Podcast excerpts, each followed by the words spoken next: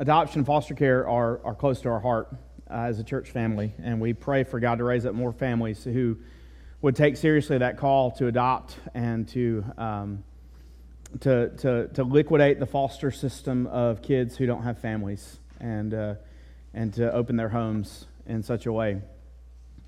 I heard of, of one family one time uh, who um, they found and were made aware of uh, a little girl on the other side of the world.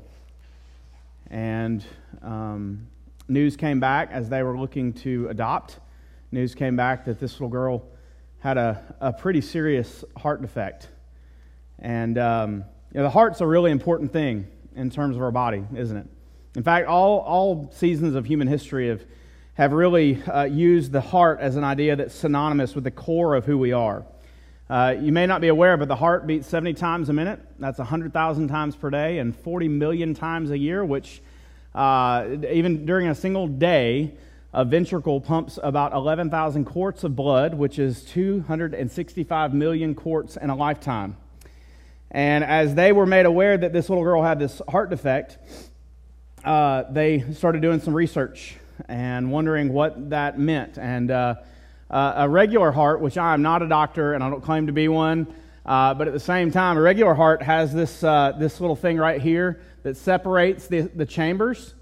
And this little girl's heart has a single, vent, single ventricle, which means that there's a defect in this wall, and, and several other things, including one of them, which would be very confusing, and that the heart is totally flipped around and is a mirror image of the way that a normal human heart is, right?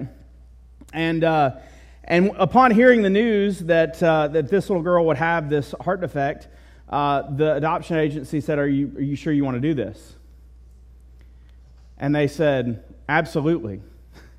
Not only are we going to do it, we want to move the process along quicker so we can get her here and get her the treatment that she needs, right?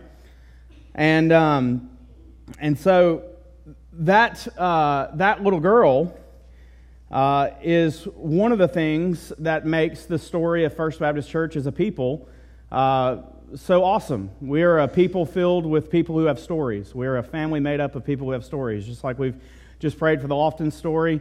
Uh, this past week, our own little Sadie Mobley uh, had a heart catheterization that she does every year uh, because she is that little girl with that heart defect. And the Lord uh, brought her through that, and the doctor said things are looking good.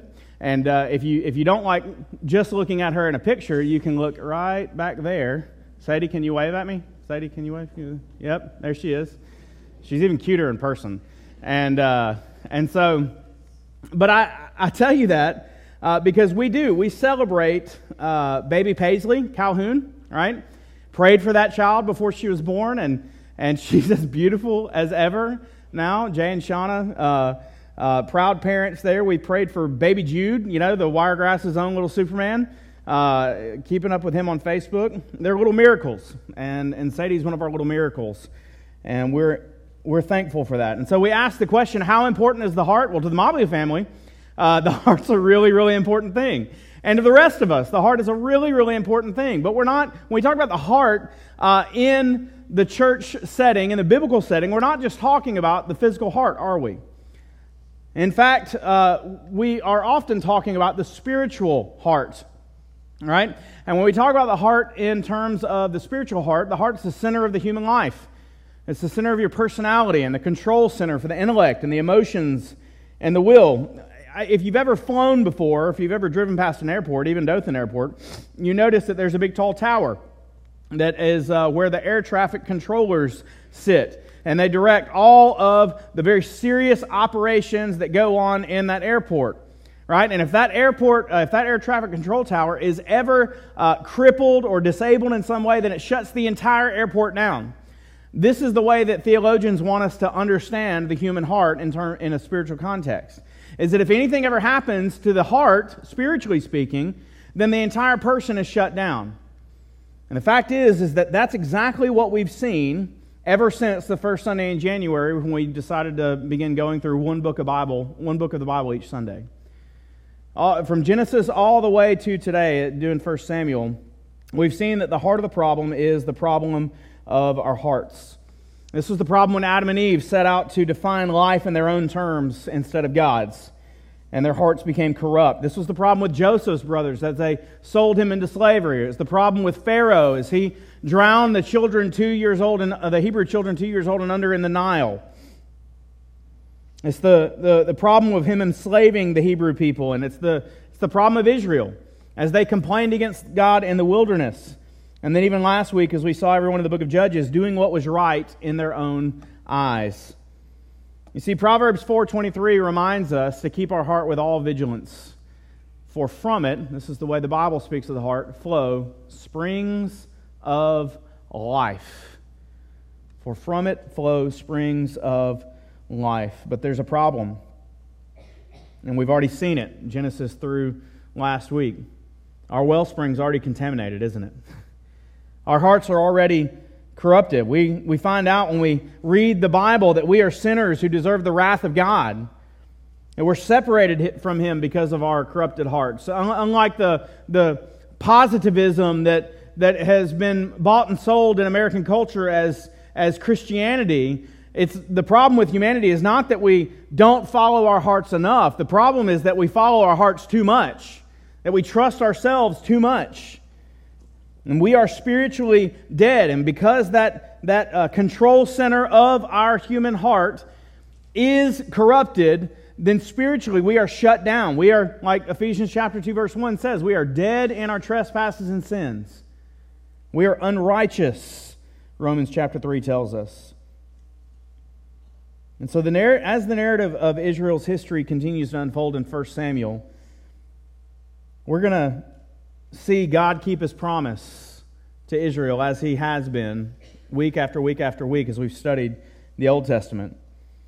Even in the midst of the corruption and the horrific devastation of the book of Judges, God is still faithfully at work to help us understand how he is addressing the problem of our hearts. And so this morning we're going to look at uh, 1 Samuel, where the, the little key phrase of who God is in 1 Samuel is that he is the God of the hearts. Now, originally, the books of 1st and 2nd Samuel, you need to know, they were one book, right? 1st and 2nd Samuel in your English Bible were one scroll in the Hebrew Old Testament. Because of, but because of its length, they divided it into two sections in the uh, English translation. And so there are three characters in the book of 1 Samuel that the narrative revolves around Samuel, King Saul, and King David. Now, all three of them transition Israel from a group of tribes that are ruled by judges into a united monarchy that will eventually unite under David. Now, we don't really grasp how interwoven these historical books are uh, for Israel when we just read through them. If you're doing like I'm doing and you're reading through the Bible in, the, in, a year and you move from one book to the next, you really have no, no concept of the time frame that, that lapses in between those two books. And so we've been trying to point out how really a lot of these Old Testament books kind of interweave. We talked about last week and last Sunday night, which a lot of you welched on your debt. You, you, you missed the question last Sunday morning and you you didn't show up Sunday night. And so you need to go watch the Ruth service, uh, the Ruth sermon online and comments. I know you've, uh, you've watched it there on our website. Uh, but, uh, but even as we saw in the book of Ruth, that happened during the book of Judges, didn't it? Right? Well, did you know that Samuel was born during the period of Judges? You, you may not have realized this, uh, but last week we talked about a judge named Jephthah. We called him Jeff, right? And Jeff was the kind of the tribal boss in the mountains who was a pretty effective military leader, but he was so unfamiliar with the God of Israel that he sacrificed his own daughter in an act of worship, right? You remember that story? Well, did you know that five years before Jephthah became judge of Israel, Samuel was born? Now, if you, if you are looking at 1 Samuel, you'll notice that the very first chapter of 1 Samuel begins by looking at a man named Elkanah and his wife Hannah, right? Well, that was five years before Jephthah took his uh, judgeship over Israel. And that Hebrew scholars, uh, I'm sorry, it's 10 years. They, they date this birth about 10 years before Jephthah's leadership in Judges 11. So if you don't mind writing in your Bible, go over to Judges chapter 11. Judges chapter 11. And write above Judges 11, my little subheading says Jephthah delivers Israel write same time frame as 1 Samuel 1. Just or you can just write 1 Samuel 1 right there in the middle of that, right, right above uh, Judges chapter 11, verse 1. And then go back to 1 Samuel chapter 1 and right above 1 Samuel chapter 1, verse 1, Judges 11. And it'll help you remember the time frame that you're dealing with here. We kind of think, well, Judges ended and, and, uh, and uh, the, the book of Ruth ends and then 1 Samuel picks up. No, they were actually all interwoven together. And then we don't get that in 1 Samuel chapter 4, uh, chapters 4 through 7, when the Philistines and the Israelites have this showdown at a place called Shiloh, have you ever asked yourself the question why the Philistines decided at that point in time to come up against Israel? Well, did you know that it was because this arrogant dude from Israel named Samson had tied the foxtails of 300 foxes together and put torches in the center of them and put them out in the Philistine fields? That he had, he had come into one of their cities and married one of their most beautiful women named Delilah? And that just recently he had taken out a bunch of their leaders at a house party. That's why they were so mad. And that's why they came up against Israel in 1 Samuel chapter 3. And we don't, we don't get that, do we? we I, I'd never known that until this week as I was studying. And so these, these narratives are so interwoven together. And as we enter into 1 Samuel, the narrative shifts from the devastation of the book of Judges and the promise of the book of Ruth to the faithfulness of God to raise up a final judge and the first two kings of Israel in 1 Samuel. And so, what we're going to see in 1 Samuel is a tale of two hearts. Not, not people, but hearts. And we're going to begin with 1 Samuel chapter 1, going through chapter 3. Now, you need to, once again, you need to go to 1 Samuel chapter 2, and beside uh, Hannah's prayer, which is the, the subheading there in my Bible, you need to write key to the entire book. Key to the entire book, beside 1 Samuel chapter 2, because chapter 2, verses 1 through 11 are the key to the entire book. It's why it, there's really no other reason other than uh, it, it could have just said, and Samuel was born, right? And was raised as a helper to, the, to Eli the priest in that time when the house of the Lord was at Shiloh. It could have just said that. Why does it go through this entire uh, story about Elkanah and Hannah and, and Hannah's prayer before the Lord and how Eli thought she was intoxicated when she was sitting there and she was speaking before the Lord and, and she was moving her lips, but no words were coming out. And Eli, being a very ungodly man, uh, he was, uh, he was just kind of lazy in ministry and, uh, and, and, and wasn't caring for this individual. He was actually just judging her from a distance, right? Um, and so, why, why go through that whole story? It's because her prayer in verses 1 through 11 are what is going to happen in the entire book. Because her prayer could be summed up perfectly by James chapter 4, verse 6, which says, God opposes the proud, but gives grace to the humble. You want to know what 1 Samuel is about? It's about God opposing the proud and giving grace to the humble beginning with Hannah right here. What does God do? God hears her prayer, God answers her prayer. God gives her a son, and that son's name was Samuel. He gives grace to the humble. But then he opposes the proud because Eli was a lazy priest. And Eli and his sons, they die. And the Lord raises up this young man, Samuel, because God is faithful like that. And even as the Israelites, you know what the Israelites do? Keep on going to uh, Israel, the uh, chapters 4 through 6. Chapters 4 through 6. We know that Israel is very proud at this time. Because here's what happened. Like I said, Samson had kind of stirred up the Philistines, and the Philistines were mad. And so they come into Shiloh, and they kind of have a, I think it was probably if they made t shirts, it'd be called the Showdown at Shiloh, right? Because what happens is the Ark of the Covenant was at Shiloh.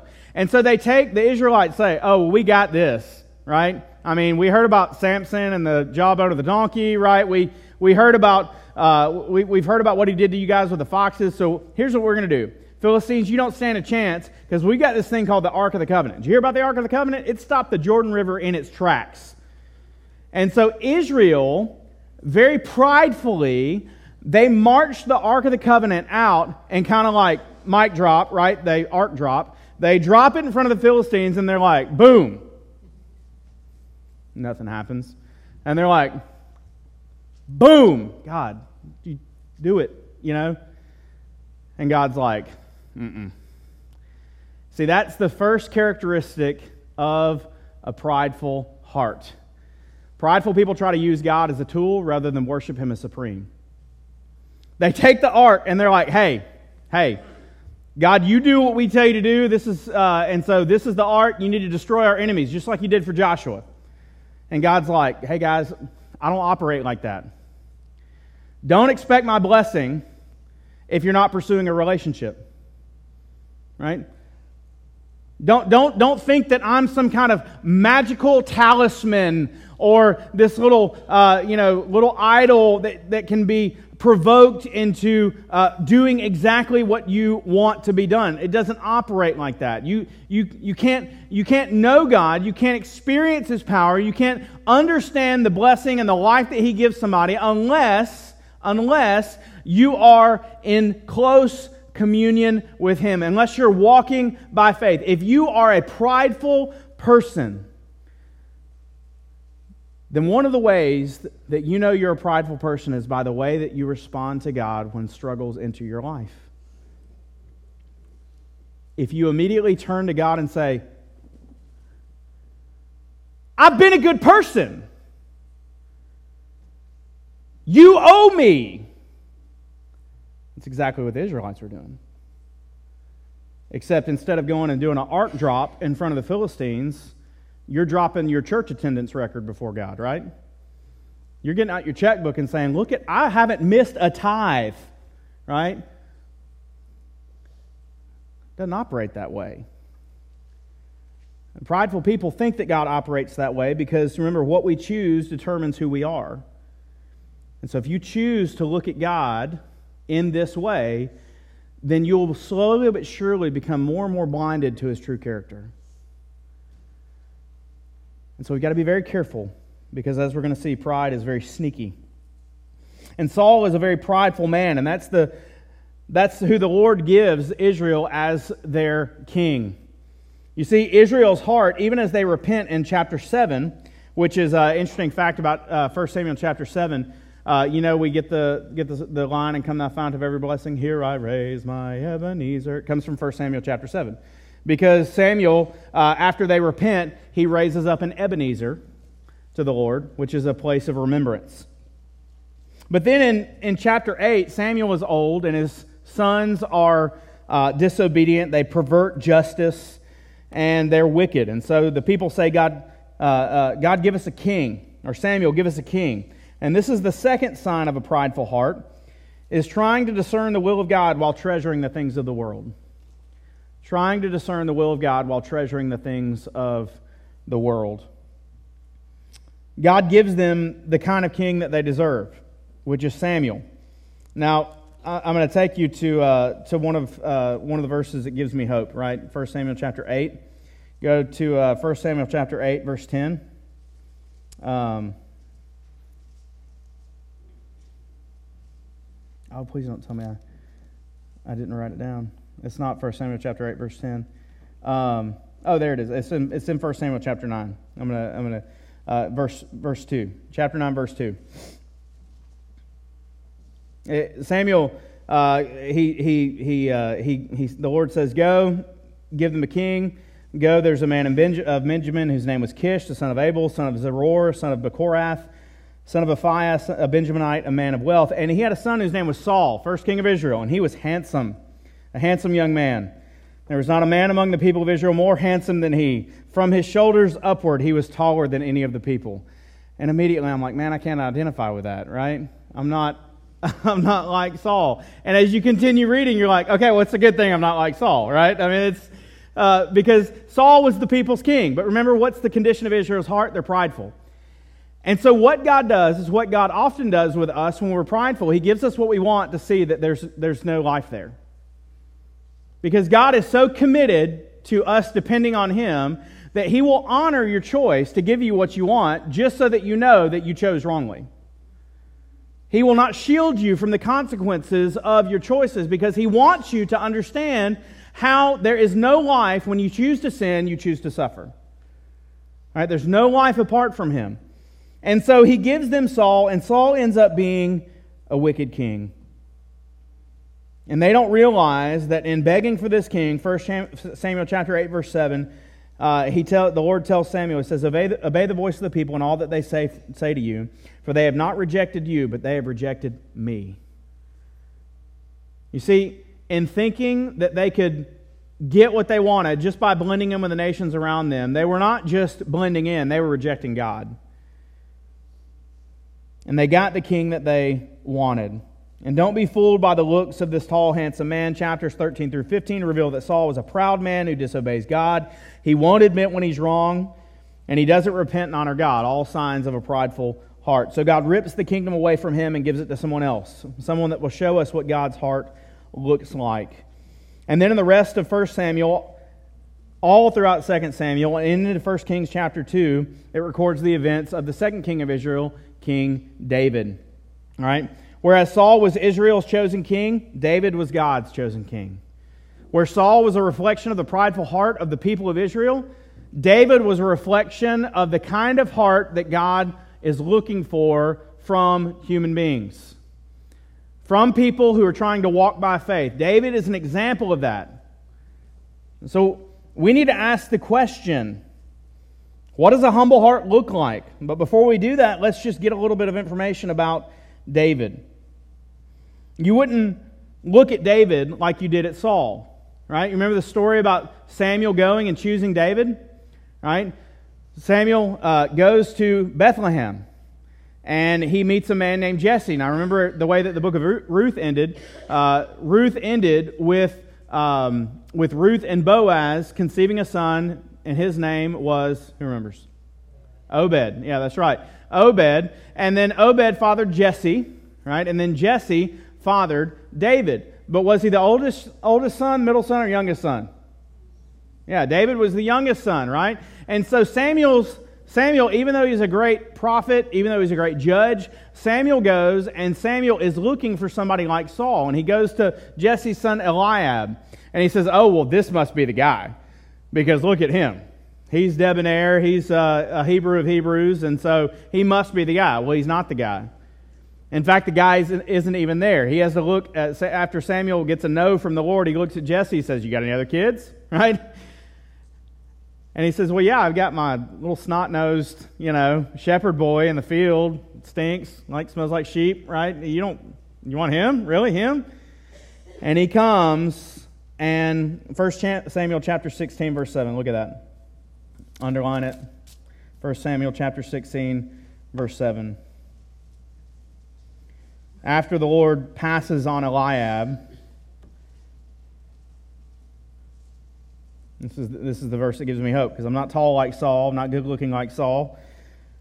I don't need to be tall good looking like Saul. This is what I need to focus on. 1 Samuel chapter 16, verse 7. The Lord said to Samuel, Do not look on his appearance or on the height of his stature, amen, because I have rejected him. That's, that's Eliab.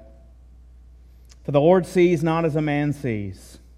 A man looks on the outward appearance, but the Lord looks on the what? The heart. And so David is anointed king, and we see the product in the rest of 1 Samuel. We see the product of what a humble heart looks like. Hannah's prayer indicated this very thing. The, the Lord God opposes the proud, but he gives grace to the humble. You want to see what grace given to humble people looks like? Read the rest of 1 Samuel.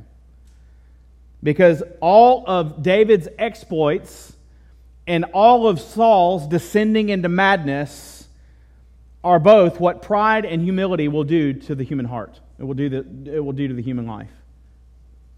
And so, what does a humble heart look like? Well, first of all, a humble heart is fixated on the glory of God. A humble heart is fixated on the glory of God. And, and I'm just going to reference some things here. We're not going to go throughout every one of these stories, but what's David primarily known for? What are some of the things David's known for? Slaying Goliath, right? Do you remember what he said to Goliath about the source of his strength? He, David recognizes. He's like, oh, yeah, you outmatched me. You, you, you, are, you are far greater than I am. His brothers, say, his brothers look at David and say, You're an idiot. Do you not realize how big that guy is? And David looks at them and he says, Are you basically, are you going to let them slander God's name like he's doing? You going to let Goliath transgress the glory of God like that? And so David was, was, was welling up with a love for the renown and the reputation of God, and that's why he acted. It wasn't because he wanted to, you know, uh, give us a pop cultural reference of like facing the giants one day. You know, I mean, wasn't, he wasn't looking to do that. He was, he was concerned for the glory of God. But then also, what else is David known for? Bathsheba? Well, we'll get to that next week. You have to come back for that. What else? What, what other book did David write? Or, or yeah, he, he didn't write all of them, but he wrote the majority of the Psalms, or a lot of the Psalms. You know, the Psalms were, uh, forgive the reference, but the Baptist hymnal of Israel, right? I mean, you got the, or the celebration hymnal. We got the celebration hymnal before us. Right? It was the, it was the, the worship guidebook for Israel. David is not just fixated on the glory of God in this zealous, you know, military type of way. He is, he is the meditative, reflective, he has his spiritual eyes fixed on the glory of God, and he writes the Psalms in that heart. But we also see that a humble heart is not just fixated on the glory of God, but they are loyal to godly allegiances. Loyal to godly allegiances. One of the things that is remarkable about the end of the narrative in 1 Samuel is the fact that David has multiple opportunities when Saul is chasing after him, trying to kill him. David has multiple opportunities to kill him first. Why doesn't he? Why does he only go and, and snip off a portion of Saul's robe and even then repents for that? That's because he identifies Saul as the Lord's anointed. Now, David had been anointed as king. But he still recognizes that as long as Saul is alive, that Saul is the king of Israel, and he will not transgress the authority that God has put over him. That's what a humble heart looks like. But then also, and I challenge you men to go and to read the story, the stories about David and his friend Jonathan. Jonathan was Saul's son. And you remember, ladies, last week I told y'all that you'd be challenged by the friendship between Naomi and Ruth. Even though they were mother in law and daughter in law, that when Naomi had renamed herself bitter, Ruth took her by the hand and led her to encouragement, led her to hope, right? And I, I mentioned that, ladies, you need friends like that. And guess what, men? David and Jonathan are a testimony that we need friends like that too. You need a friend who, when you can't lift your head, they're going to lift your head for you. They're going to help you help you see Jesus. They're going to they're going to speak truth to you. They're going to keep you accountable.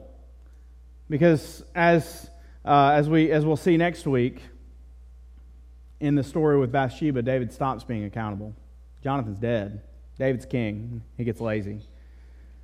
That, that accountability was, was no longer there. But in this, at the end of 1 Samuel, David and Jonathan, they, it, it says that their souls were knit together. Do you have friends like that, man? Well, I, I can't no. Mm-mm. Mm-mm. Mm-mm. let me tell you, this shapes my life as much as any other relationship that I have. And we think, well, I, am married, I've got my wife, that's, that's the only friend I need, right? Uh, men, you need male friends. You need male friends who will lead you to Jesus. You need male friends that'll slap you in the face spiritually, or physically, maybe if you need that, right? You, you, you, need friends that will challenge you to, to be what God has called you to be. And if you don't have those friendships in your life, if you're not, and especially men, if you're not being intentional to do that with each other, then you're headed down the same road as David was. And so, men, cultivate these friendships. Ladies, cultivate these friendships. And we, we uh, just to plug it, this is what small groups are for in Sunday school. This is why we talk about doing life together beyond the walls and the campus of this church family. It, we, we need each other. We, we talk about family here because we really do look at this as family. And, and you cannot, we cannot just settle for cultural manhood when biblical manhood is God's design for you. You can't just settle for cultural femininity when, when God's design for you as a woman is to be in a relationship with other women and you nurture one another, you, you encourage one another, you keep each other accountable. Men, you need that in your life too. And yes, you should have that kind of relationship between if you, if you have a, a godly spouse. You should absolutely have that kind of relationship. But there will be seasons in your life where you will be able to fake it in front of your spouse, and somebody who knows you that's of the same gender will call you on it. And so don't, don't, don't, don't, set, don't raise your sails to head towards isolation because in doing so you're headed to destruction. Cultivate these kind of friendships within the body of Christ.